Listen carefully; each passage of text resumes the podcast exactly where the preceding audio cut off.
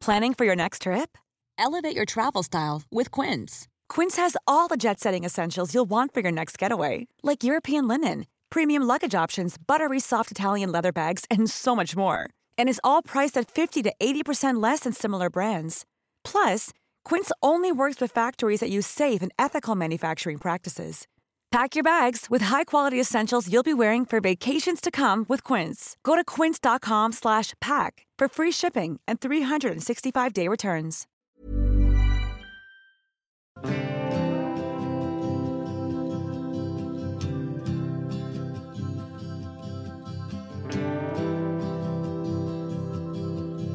I'm Sarah. And I'm Beth. We are lawyers, mothers, and host of the bipartisan podcast Pantsuit Politics. Just as we differ in political philosophy, we've arranged our lives in very different ways, from our careers to where we live to our choices around marriage and family. But we have more in common than divides us. In a world that increasingly defaults to false dichotomies, we explore the messiness of living wisely. Choices, trade offs, priorities, and grace of living a nuanced life.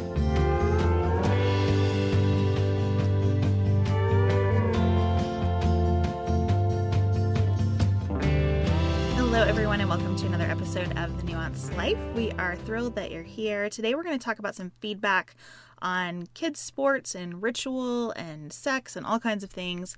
And then our main topic of discussion will be loneliness. When we first mentioned loneliness as a little bit of an aside in a previous conversation, we got a lot of feedback about it. And there's been some interesting news about England's decision to appoint a minister of loneliness in that country. So we're going to return to it. And then, as always, we'll leave you with something a little bit inspirational to get through the rest of your week. So, we got lots of great feedback on children's activities and our conversation surrounding children's extracurricular activities. Everybody feels pretty passionately about this.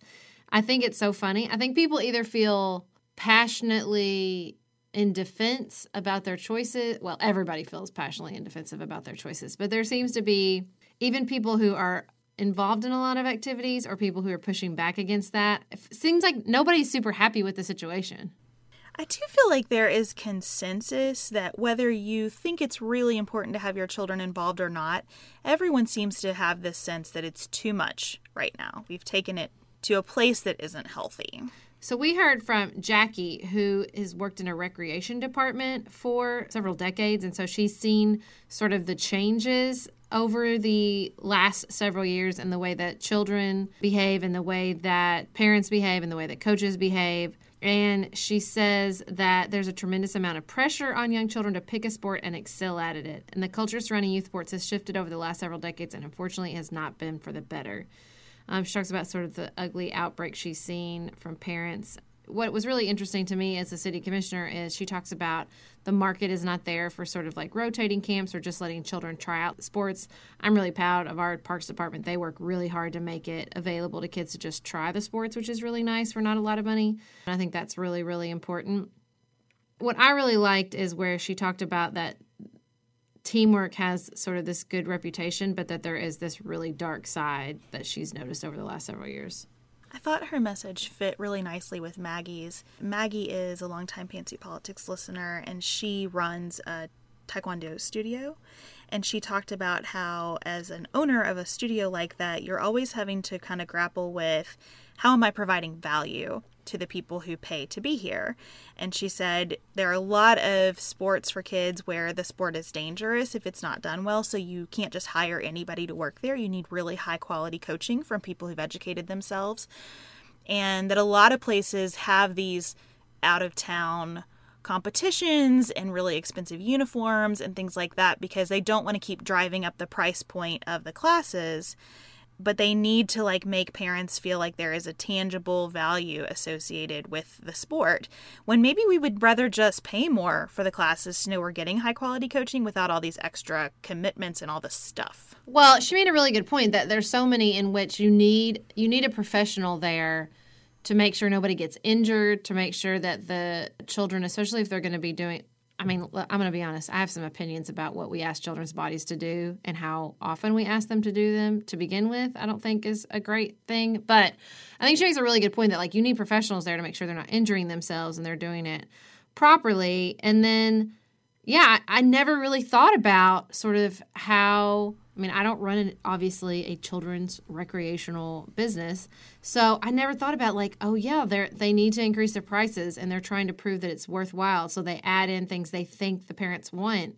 and maybe it's worthwhile for everybody to stop and be like, what do we want? Do we want to you know to justify this cost by spending every weekend out of town? I'm not sure the answer would be yes for that. So, having just spent a full day out of town for a children's sporting event, I will say that I looked at this cheerleading competition that we went to for Jane and saw so much waste, mm. like waste and pressure, that I think was really unnecessary. Now, look, Jane had a great time. She learned some valuable things.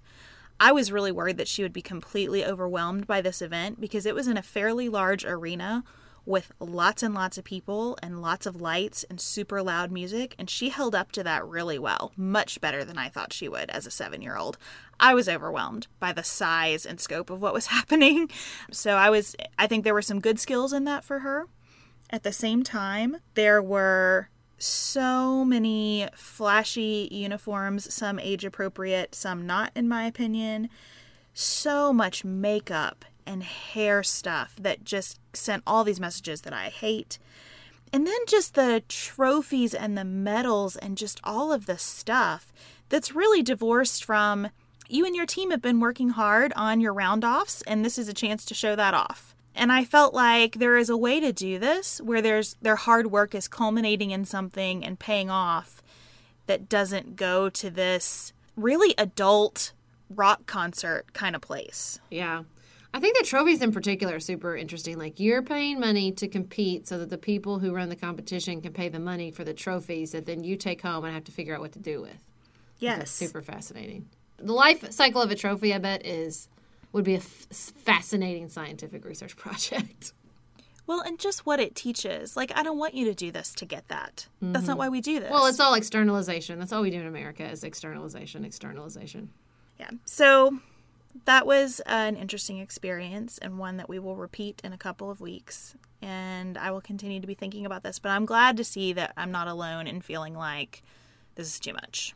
Speaking of externalization, we got a really great message from Katie. And she was talking about stress and the pressures we all feel. She was talking specifically about the pressure she feels as a teacher and what role the emphasis on individual responsibility, personal responsibility in our American culture plays into that. And she wrote, I don't think this is a problem specific to teachers, whether it's the GOP saying work harder for your health care or mommy bloggers promising these three quick fixes for clutter. The answer is always that if we work just a little harder, then we'll get there. Where is there? I don't know. I think we're all feeling the weight of this all the time, whether it's figuring out how I can personally help our democracy to hold up under Trump or ordering the new diffuser and lavender oil. It seems like we're never turning off this underlying narrative that this is our problem to fix. And I guess that's because it is our problem just to fix. We just need to do it together rather than on our own little bubbles and not as a top down individual should do better while the power holders from all levels carry on with the same old, same old. I mean, I teared up when I read that paragraph in her email. I thought it was so spot on. And I think it is so fueled by the internet because now we took this individualistic personal responsibility culture and basically said, well, now you have the power to get whatever information you need to solve your problems or to make your life better. So go forth and strive until your jaws are so clenched they will not relax. Yeah, I think the internet is interesting to think about in the context of Katie's message because, in a way, the internet could and can be a forum for us solving problems together. We do share information on the internet that we never shared before. I've learned tons of things on the internet and a lot of things that you've passed to me that you've done on the internet for making life easier, right? No one ever told me this before, but if I just do it this way, it's a thousand times simpler. But I think that what we receive from that is less about, okay, now I have a community and we are making some decisions together, and more like, oh my God, I need to learn all these things and then do them by myself. Yep. And I need to keep learning and keep upping the bar. And in addition to learning things that make my life easier, I need to participate in things that make my life a lot more complicated because I see the way other people are doing things and that makes me feel like I have to live up to it. I was recently talking to two students at Western Kentucky University who are working on a documentary project as photojournalist students about the gun culture in Western Kentucky. One of them is from Denmark, and I believe one of them is from India. And we were talking about why Americans have this unique problem. And she said, the student interviewing me said, What part of American culture do you think is a part of this? And I said, I do think it is our individualistic, bootstrap, wild, wild west, get out there, do it yourself, make the American dream for yourself, build it, build it, build it, that plays into our psyche and fuels all this disconnection. Spoiler alert, definitely related to our main segment on loneliness. I really do think that that is just this message we send ourselves in pop culture over and over again, and politics, and just our sort of national narrative surrounding news events that it's we know nothing more than an individual hero out conquering things and protecting people and saving the day. And we've taken it to a level in which it's really affecting us all. Yeah, there's a way to calibrate that and it be healthy and empowering, but we've just gone way to the other side of it. So, we got a lot of messages about the rituals you use to help yourself live more healthy lives and to calibrate to sort of the seasons with in which we all live that were really really wonderful and we wanted to share some of the ideas shannon wrote us in that she really pays close attention to how she eats seasonally. So in the winter, she was there was a couple people who wrote us like in the winter they really focus on eating a lot of oranges and vitamin C to warm up those winter days, a lot of roasting, a lot of vegetable stews, and then lighter foods throughout the year. And I think that's totally true. I think eating seasonally really helps me. It's also just fun and mixes it up a little bit, you know? It is fun. And I do love the idea of just trying to connect your body physically more to the outside world. Because, and this gets to the conversation we were just having too. We're all living so much in our heads that I think experiencing some ritual and some connection to the earth through our physical bodies is a really helpful way to get us out of our heads we got a really awesome message from Soleil, and she had amazing ideas. So she talked about how at the beginning of every season, she talks, thinks, and works on a list of things she enjoys for that season. And I realized I do a lot of this through memory keeping. So I do different projects during different parts of the year. Like I have traditions for the beginning of school and the end of school and Christmas that I do with my kids. I also think decorating is sort of an overlooked way in which to mark the seasons of life and important fun things throughout the year. So she talked about that. She talked about eating seasonally. And what I really like, she talked about like being very focused on sunrise and sunset. And I think that's something I'm going to start working on she woke up during the winter solstice and drove to a river near her house to watch the sunrise and talked about how magical that was. And I really love that idea of like really being focused on the sun sunrise and sunsets. And she really also emphasized daily walks, like just getting outside is such a grounding and energy giving activity, even if it's a gray, nasty day. Like just going outside makes you feel better and like trying to be outside for at least 20 minutes a day. So I I thought all those were truly truly excellent suggestions and recommendations. It's been fun to hear everybody's ideas about this and to also hear some consensus around our need for more of this. I think this is like one of the least divisive things we've ever talked about on any podcast because yeah. all all we've really heard is yeah, like I need more markers of time and I need more space and I need more ways to kind of reset myself here and there. So, in our new weekly podcast within a podcast, the Bro- the Bruxism beat, several people had good feedback on like how to settle in for the night to keep us all from grinding and clenching our teeth. So, one of our listeners wrote in that she does yoga nidra, which is a rest meditation. She's been reading Karen Brody's Daring to Rest, which I added to my reading list after she recommended it. And then Emma said that she listens to like a soothing playlist before bed, which I thought was a really good idea. I'm really trying to use music more. I'm not going to listen to podcasts on the weekend, I'm just going to listen to music. And I'm just trying to put in some spaces in my life where I'm not taking in information, that whole bittersweet curse of the internet, which is you have all this information, but then you feel the need to take it all in. I've also wanted to give just my personal updates. I did lavender, which I think helps. I think the feet up the wall helps me more than anything else for anybody who, or legs up the wall 10 minutes before bed helps almost more than anything else. Although my husband and I have been now meditating every day, and that does seem to be making a huge impact. And so I'm not saying, I cannot say that I am not clenching at all, but it does seem to be getting better and I'm not having the tightness and headaches during the day. So I'm just chipping at it slowly. That incremental care, it's important.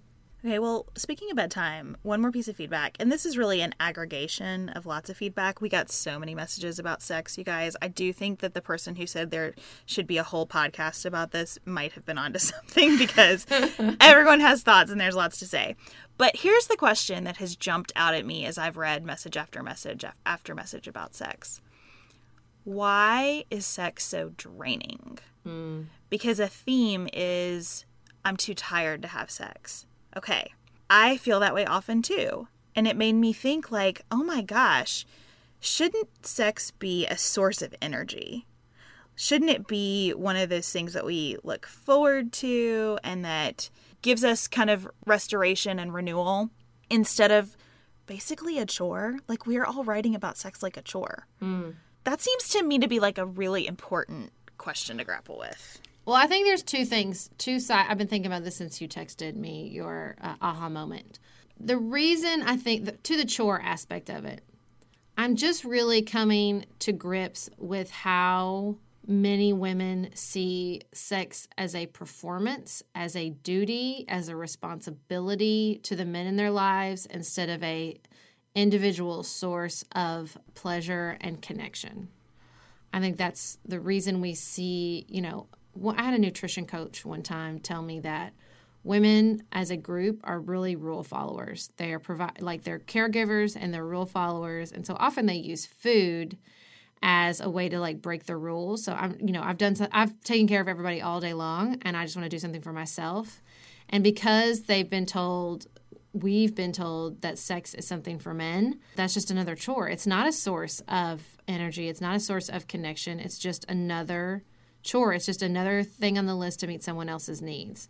So I think that is hugely, hugely problematic and something we all have to grapple with societally, culturally, individually. But so I think that's the chore aspect of it. The energy thing, I think the only reason my pushback against the idea of like why is it energy giving? Because I think like being vulnerable and being intimate is I don't think it's energy zapping. I just think it requires a lot of psychic energy to be vulnerable on that level. And I don't think every time you have sex it should just be exhausting, but it is it's just a very like I said, like sort of external vulnerable place to be in. I just think that takes a lot of psychic energy. I don't think you necessarily have to be, feel like negative afterwards. I just think that's why it probably doesn't feel energizing even in the best scenarios. Well, I definitely agree about the performative aspect. And I do agree about that vulnerability. It just seems like if it's worth doing, it should be an energy exchange. So, yes, it requires some energy from you, but you should be getting a lot of that back too. And I guess that means that we're being vulnerable in equal ways. And that's not happening today, right? Yeah. It requires a, a higher degree of vulnerability, perhaps from women as a very general proposition than from men. Absolutely. Maybe? Maybe. I think so. Well, let's talk about loneliness in our next section then, because I think a lot of these themes will kind of emerge in that discussion too. It's that time of the year. Your vacation is coming up. You can already hear the beach waves, feel the warm breeze, relax, and think about work. You really, really want it all to work out while you're away. Monday.com gives you and the team that peace of mind. When all work is on one platform and everyone's in sync, things just flow wherever you are. Tap the banner to go to Monday.com.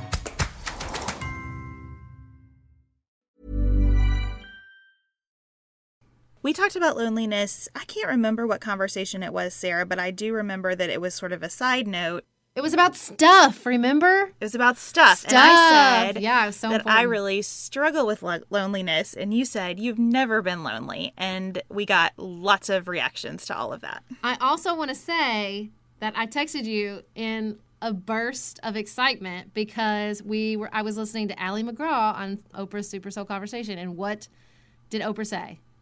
I've never been lonely. And I said, Mama Oprah, this is why we are connected.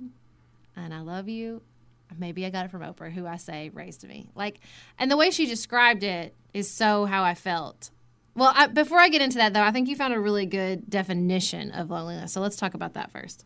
Well, the definition of loneliness that I shared on our stuff episode was that I feel lonely when the things that are most important to me are not of interest to other people, which is, I think, distinguishable from the social isolation that a lot of the research is starting to validate as a like public health crisis.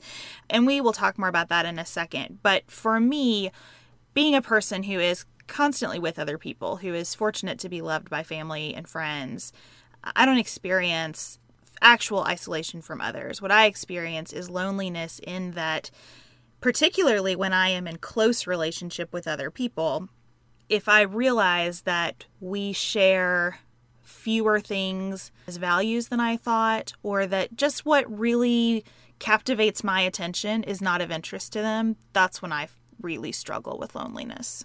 That's really interesting. I've been thinking about this a lot because I'm realizing that I had this very paradoxical experience growing up in that I felt like an outsider in a lot of ways primarily because I was one of very few friends who had divorced parents. Now, almost all my friends' parents are divorced now, but they were not divorced all the way through, most of our way through high school. Or at least it felt like that to me. It felt like I was the only person who was fr- who had a stepfather. And I was definitely one of my very, very few friends who was an only child. I have like one other friend from childhood who was an only child, and everybody else had siblings. My parents were both one of four, so we were in big families with siblings. So I felt like I was m- missing out. And I think if I described, if somebody said a one way that in which loneliness manifests itself is a fear of missing out, then I would be like, uh huh, uh huh, yep, yep, I got that in spades. But at the same time, because I was an only child and because I grew up in these families, I never felt loneliness in, a, in the manifestation of like, not feeling accepted or like what you were talking about that discrepancy between like what i value. I've sort of always been like the Jessie Spano in my life. Like i always was like sort of more concerned with things than other people were.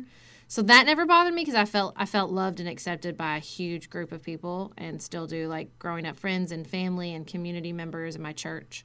So i didn't feel that sort of that discrepancy never bothered me. I felt accepted while at the same time feeling like my experiences did not line up with sort of the culturally valued experience or my experience valued in my community. I sort of felt that way. And the reason I've been thinking about a lot is I've been thinking about, you know, my relationship with my own kids and what's important to me with my own kids. And I realized like how how much creating these experiences for them that I felt like I was missing out on is like so hugely important to me. These sort of traditional family experiences, because I was always one generation removed from those in my sort of ex, um, extended family. So I think it's it, it's so fascinating how loneliness can manifest itself in different ways and different experiences. I think I think it all means something different, but except for me and Oprah who've never been lonely. I really want to hold on to this shared experience with Oprah. That's the most important part of this conversation. Sarah, tell me if you think this is a fair characterization.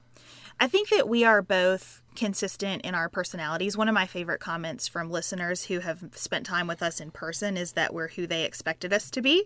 I, I really value that and, and take it as a compliment. But I think that you bring the same energy to every interaction that you have, regardless of your role in that space or the person that you're with. Whereas I am always really focused on calibrating my energy to the role or to who I'm with. So I'm always thinking, who am I supposed to be for this person? And you're always just there as Sarah, yes. right? And I feel like that might be the key to why I struggle with loneliness and you don't. I think that's so fascinating. This is a direct quote from an email from one of my dearest friends in the entire world. She says, Like you have been all along, long before all this awesomeness. I have lots of favorite things about you, and one is that you're the same whoever is present and whatever is happening. So, yeah, I think that's probably an accurate description. So, what that causes for me being role driven like that is a sense that I'm never just me. I am whoever I'm needed to be for whatever's going on. Hmm. And the deeper that I get into relationship with someone, when I start to recognize, and I mean, I create this, I'm not blaming anybody, but when I start to recognize, oh, they really expect me to keep filling that role, I find it really hurtful.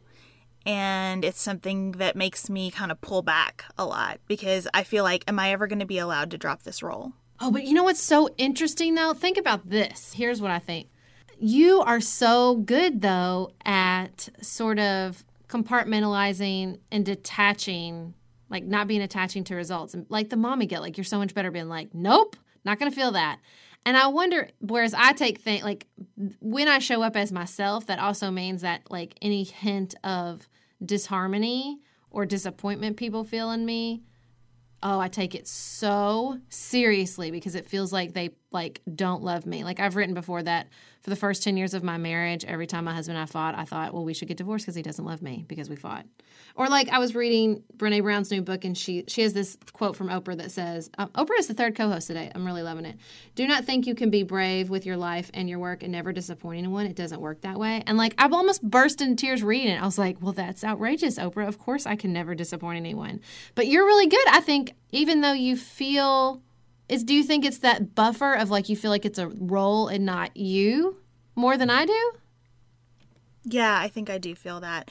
I mean, another thing that I said in one of our conversations that we got some email about is that very often I will have an interaction with someone and I'll walk away realizing that that person feels closer to me than I feel to them or that interaction meant more to them than it does to me and i feel kind of a sense of sadness about that. I don't feel guilt about it because i have worked really hard on just not feeling guilt in my life to be able to continue functioning. But i do because i so often am in a role where i'm trying to be an advisor or a caretaker to someone else experience these moments that are like very powerful for them but they're not mutual moments. Mm.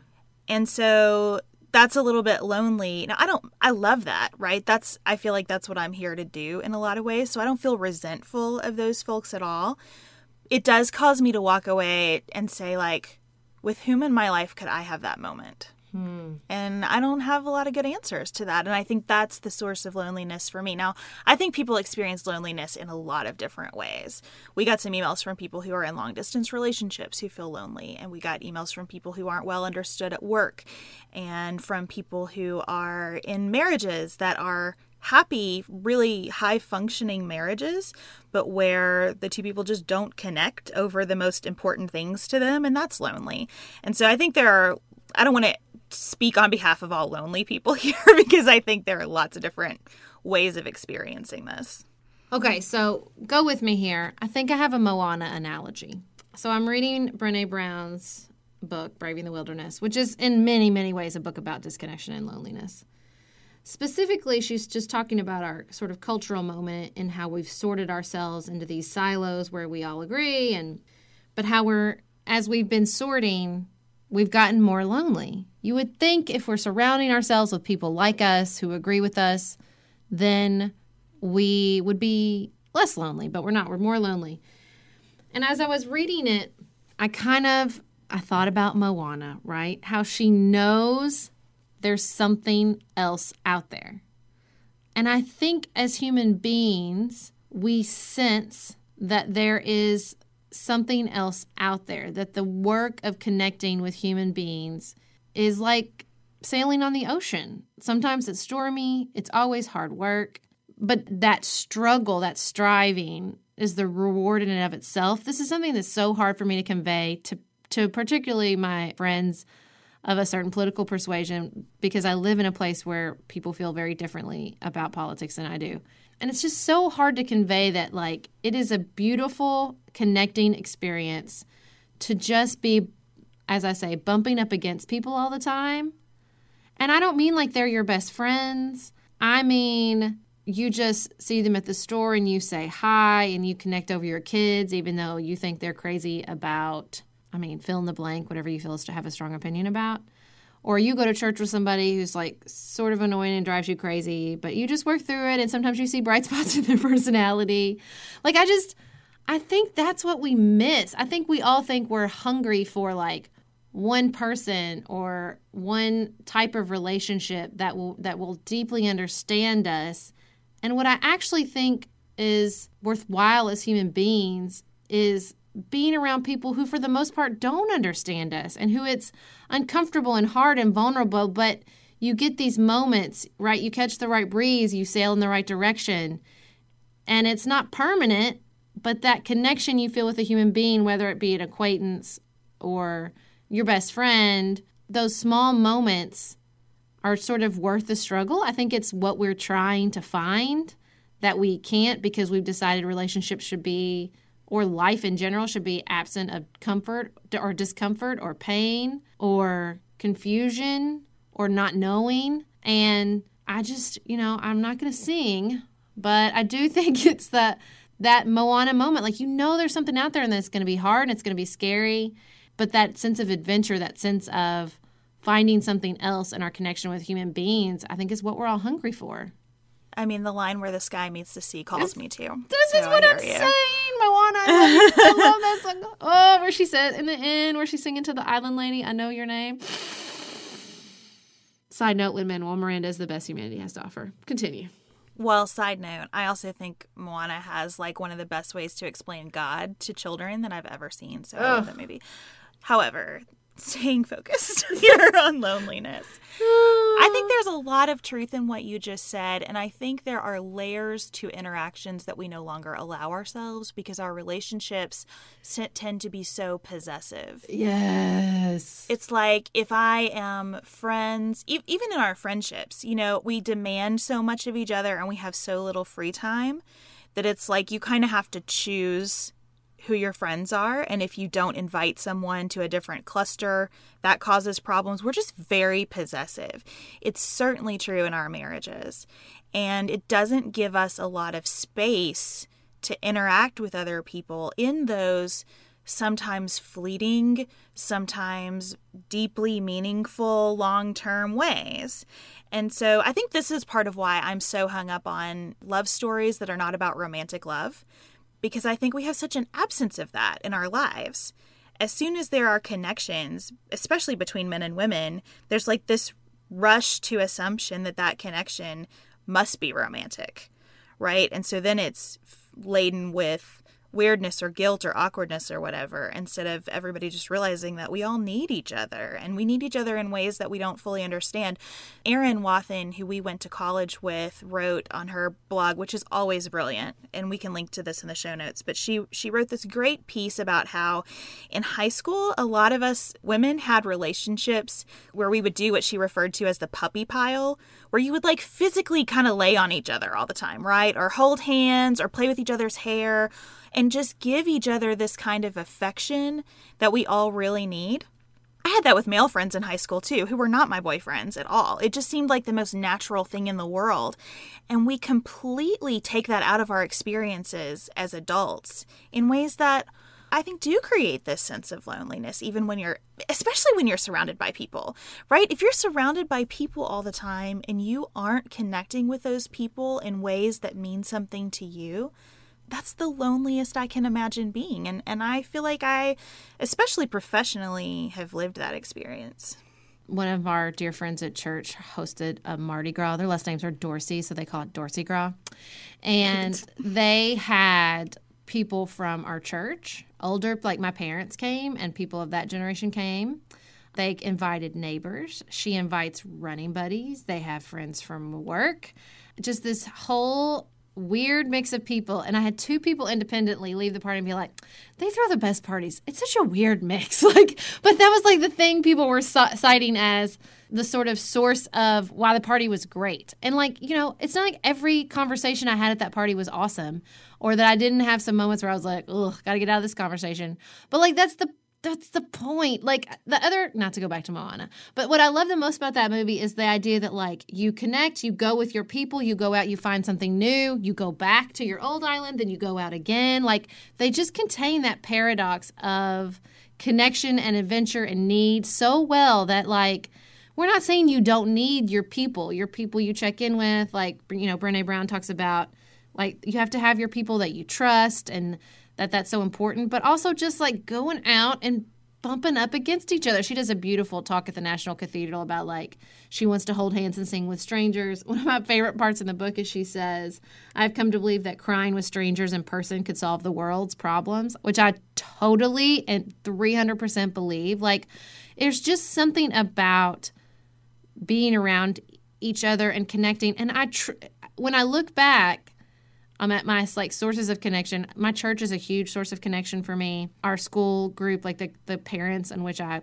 co-parent together with, is a huge source of connection. And I just want to say, like, there are fights, there are disagreements, there are boundary violations. Like, it's not all fun and easy all the time. But that's like you know, like I said, like the sort of that's the point that that that struggle and that figuring out yourself and figuring out other people. Like, I just think there is a deep part of our human spirit that needs that. And when we're all either looking at our phones or shutting our rooms watching, binge watching Netflix, no judgment. I watched, finished Modern Marvelous Mrs. Maisel last night, but like we just we're missing something, and I think you see that across our society and our culture that we are desperately in need of each other. So, one of the big differences between the two of us that we've noticed when we travel together is how much I am willing to engage Uber drivers and restaurant servers uh, and other people like that. But, but honestly, there is a connection to what we're talking about here. Growing up, my community was a place where you waved at every passing car and you smiled at every passing person and held the door open for everyone. And I don't mean to romanticize it, there are plenty of problems in small towns but there were some really lovely things about it. And one of my deepest memories of my dad, who I am starting to believe as I get older is an expert on living wisely in ways that I never gave him credit for. Mm. But I would go out on the four wheeler for rides with my dad sometimes. And I remember this day when it was just blazing hot and we were out on the four wheeler and we saw a neighbor who was, you know, quite a bit older than my dad out struggling to get his tobacco hung up in the barn you know, you put up tobacco. We never raised tobacco, so I don't know very much about it, but that was the language. He was putting up his tobacco. And it was so hot. And we didn't have anything to do that was pressing. We were out riding the four wheeler for fun. And we stopped, and my dad worked for the next two hours helping him get that done, mm. just because we passed by and saw the need. And so, going from that environment to uh, a new city as an adult, and having the experience of getting on elevators where people studiously avoided eye contact with one another was pretty jarring for me. And that's why I think I have so much retreated into roles. Who am I supposed to be for this person? And and I think part of the reason that I love to interact with uh, Uber drivers and restaurant servers is because I don't have a role to them. I'm totally anonymous, and I have seen in my life so many examples of a stranger's kindness having this really lovely effect on people that I just want to be part of that. And I experience it myself. There's a restaurant where I frequently ran through the drive through, especially when I was pregnant to get breakfast locally. And there's one person who works at the window there who is just inexplicably kind and gracious. And my 30 second interaction with her has changed my day more times than I can count. And I feel like that sense that it's just it's just behaving like we're all in it together. Yes. You know what I mean? Without expecting anything else to come from that, it makes such a difference. So how do we bridge the gap? How do I find ways not to let the disappointment reach me so personally and how do you find ways to show up as yourself and not your role? There's got to be a happy medium here. I'm sure there is. And I do think we learn that from each other all the time, right? We're we're certainly rubbing off on each other in the course of these conversations. Something that people say to me a lot now is, you know, when I hear you and Sarah talking, I realize things that I've been thinking that I haven't been able to put into words. And I always think about when they say that, what a luxury it is that we have carved out this time to do this together. Yeah. And I don't I don't talk to anybody as much as I talk to you.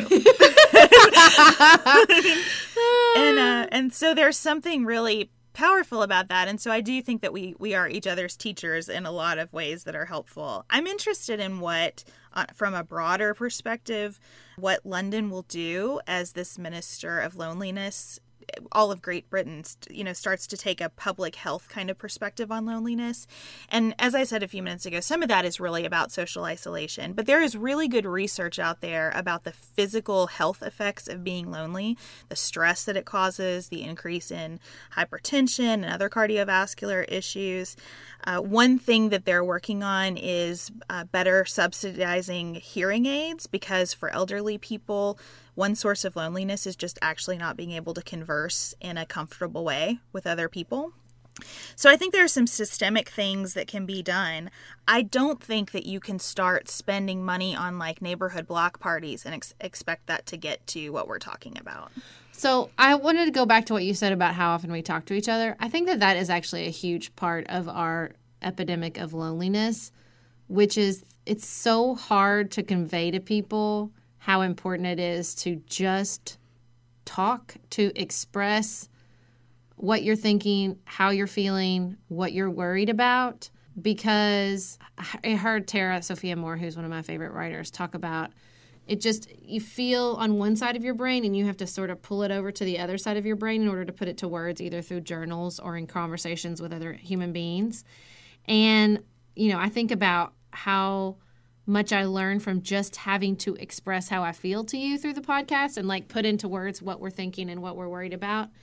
And i just worry that you know typing on facebook i mean i don't think it's useless but i think it's so important to really find a way to write or express or talk about how you feel with someone because that form of connection can help you process it. My friend Annie calls it um, parasite theory. Like you just need it sometimes when you're really worried or stressed about something, you just got to put it out in the light so someone can go, oh, yeah, that's bad. Let's go talk to somebody about it. Or they can say, oh, that's not, see, that's not a big deal. You need to not worry about that.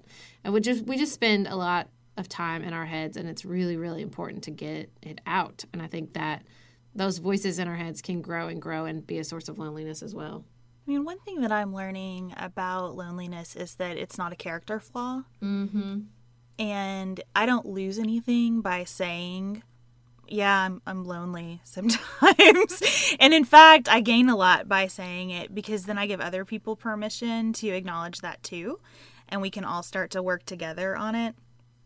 And I think it's not it's not a character flaw to start looking at your relationships and saying, how can I get more out of this? And where am I preventing myself from having that? Where, not that everything is on me, but what is on me? You know, mm-hmm. where am I projecting? Because I do project a lot. I do decide this person can't possibly be interested in what I have to say about this. The surprise of my life is that people care about what we say on these podcasts. it is shocking to me. And it helps me with loneliness. It honestly does because it makes me realize that I do have thoughts that are of interest to other people. I'm always convinced everyone wants to know what I have to think. That's for sure. Nah, I'm just kidding. I mean, I do, but not all the time. No, but I think that's a good thing too. You know, I a few people noted that they, that I sounded sarcastic when I said I was happy that you'd never been lonely, but I really am happy that you've never been lonely. I don't wish loneliness for you. I just felt so justified, like when Oprah said that. I was like, oh, okay, good, because I kind of felt bad afterwards. I was like, what did I sound like a jerk? I just don't know. I just don't have that feeling.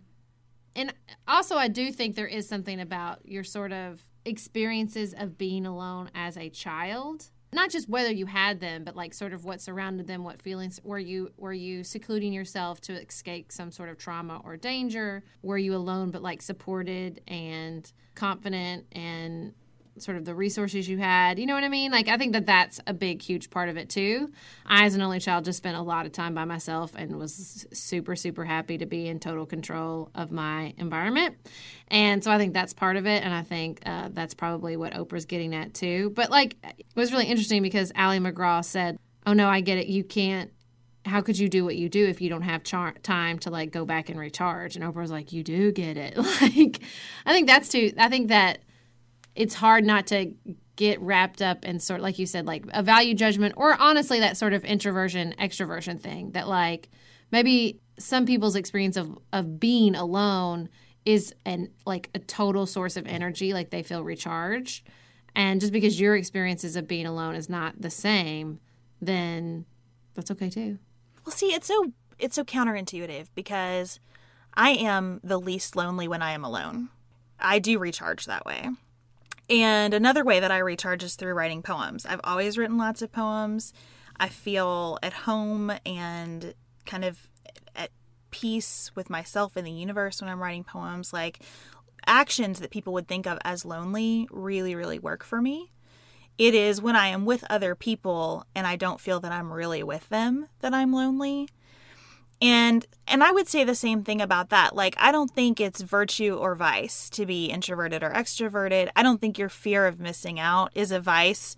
You know i don't think it's a virtue that you've never been lonely. And and i don't think it's a virtue that i don't have fear of missing out. I think these are all just things that exist as they are. It might not be a vice, but it is a dang burden sometimes. I can tell you that much. yeah i mean all these things are burdens right? And so it's like what what can i be learning from this mm-hmm. Mm-hmm. If anybody's got a cure for FOMO, hook a sister up. Hook me up. I'm here for it. no i think the question is what is fomo here to teach me Oh no, I hate like it. and that's what i ask about loneliness what is loneliness here to teach me Listen, Buddhist Beth, I don't want no. I just want to fix it. I don't want to learn from it. I just want to fix it.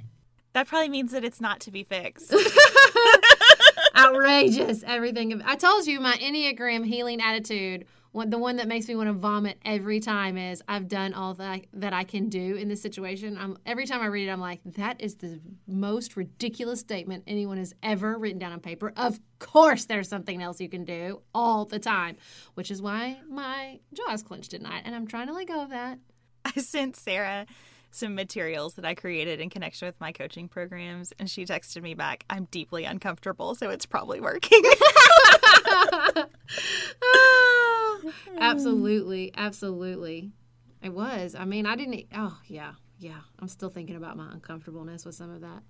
Well, and that's part of that's part of why I think this is interesting to talk about because some take on it, some take on fear of missing out or some take on not being as connected as you want to be to other people is like a universal human experience. But maybe that's what it is too. Maybe that's why we avoid it, right? It's because sometimes it does make us deeply uncomfortable, and sometimes it does cause us to look at things in ourselves that what's the phrase? If you meet one person and they're a jerk, that's fine. If you meet two people and they're a jerk, you might want to ask some questions. If you meet three people and a jerk, that's not them, you're the jerk. You know, I think that's that's the fear we all have too, and that's what keeps us lonely. I think sometimes is just the fear that interacting with others will um, make us see something in ourselves we don't want to see because it happens a lot. It ha- bumping up against other humans is a messy, messy proposition. Well, it is. And to tie this back to sex, because we've read so many messages about it and it's very much on my mind right now, I think that part of the reason we're not having great sex is because we're having lonely sex. And we're, we're not really making that connection that it's there to foster. And we have internet porn to thank for that, according to the New York Times. Anyone who read that article this week, Which we will be talking about on We will. We, Politics. we're going to be talking about on Pantsuit Politics. But that was my favorite quote in the whole thing where the feminist porn slash sex educator was like, I tell boys, if you want to be a lazy, selfish lover and have lonely sex, then watch lots of porn. And I thought, what a great way to put it, sister. What a great way to put it. You sent me that article while I was in the midst of a six hour marathon of catching up on listener email. And I took that article in along with all these messages about sex. And I was like, by the end of the day, I was so worked up about this. I was like, I'm going to become a sex educator. we are going to fix this problem. This is an epidemic. Bruxism first, sex education second. We're gaining, the list is getting, we're going to have a list. Things we will be fixing after we finish recording this podcast. First up, clenching and grinding. Next up, America's sex life. And I think um, the internet is the source of all this. Beth texted me back after I sent her that article and was like, Is it wrong that I think the internet is like, well, that was good in theory, but in practice, maybe we should just turn it off? Yes, and that is how I feel about it. This was a good idea. We need to just walk it back now. Walk it back. Pump the brakes with the internet, America. Pump the brakes. Well, since this week is Valentine's Day, I've been reading lots about love and thinking about it, and I thought that we could end with this short paragraph from a Tara Brach talk. We both love Tara Brach. Her talk is called Love is Always Loving You, and here is a part of it that really spoke to me. In a way, we can think of absolute love as non directional. It's everything, it's the essence of what we are. I like the metaphor best that absolute love is this ocean of being that is just loving the changing waves that are part of it. But when we're caught in grasping or aversion, when we're in that place of something's missing or something's wrong, there is an illusion and a sense of being a wave that's really cut off or a set of waves that really doesn't belong to the ocean. There's a sense of being separate, and in those moments, I sometimes think of it like a sea anemone contracted. It's no longer possible for the ocean to wash through it. When we're scared and contracted, or contracted and grasping, the love and the energy of this universe no longer flows through us in a natural way. That's our regressed, wounded state where we're tensed and we're not able to let in. We're afraid of letting in because we're afraid we'll be rejected or further wounded. And that's actually not just for those of us who have been traumatized or abused, but it's actually a very pervasive, conditioned state that we don't often feel ourselves washed through with the love of this universe. The key dimension in homecoming for each of us is relaxing that protective layering. It feels at first like a risk. Spiritual growth always feels like a risk, like we are in some way taking a chance. There's still the fear there, but we are taking the chance to let in, to relax that armoring that is keeping away the threat and also keeping away the love, because that's what it does. It takes some trust that there is some love here and that it's worth the risk. And then once we let some love wash through, we begin to trust even more. There's more and more of that belonging. Tara Brach has definitely seen Moana. she has. I think that has to be true. Was she a collaborator, perhaps, on Per- creating it? I bet she was.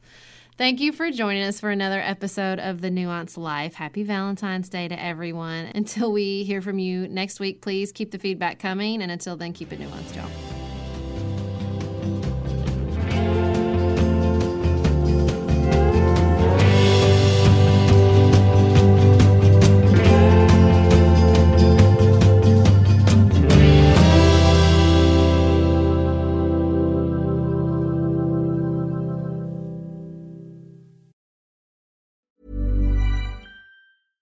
Hey, it's Paige DeSorbo from Giggly Squad. High quality fashion without the price tag. Say hello to Quince.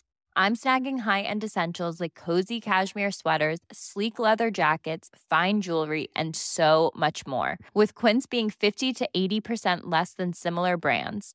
And they partner with factories that prioritize safe, ethical, and responsible manufacturing. I love that. Luxury quality within reach. Go to quince.com slash style to get free shipping and 365 day returns on your next order.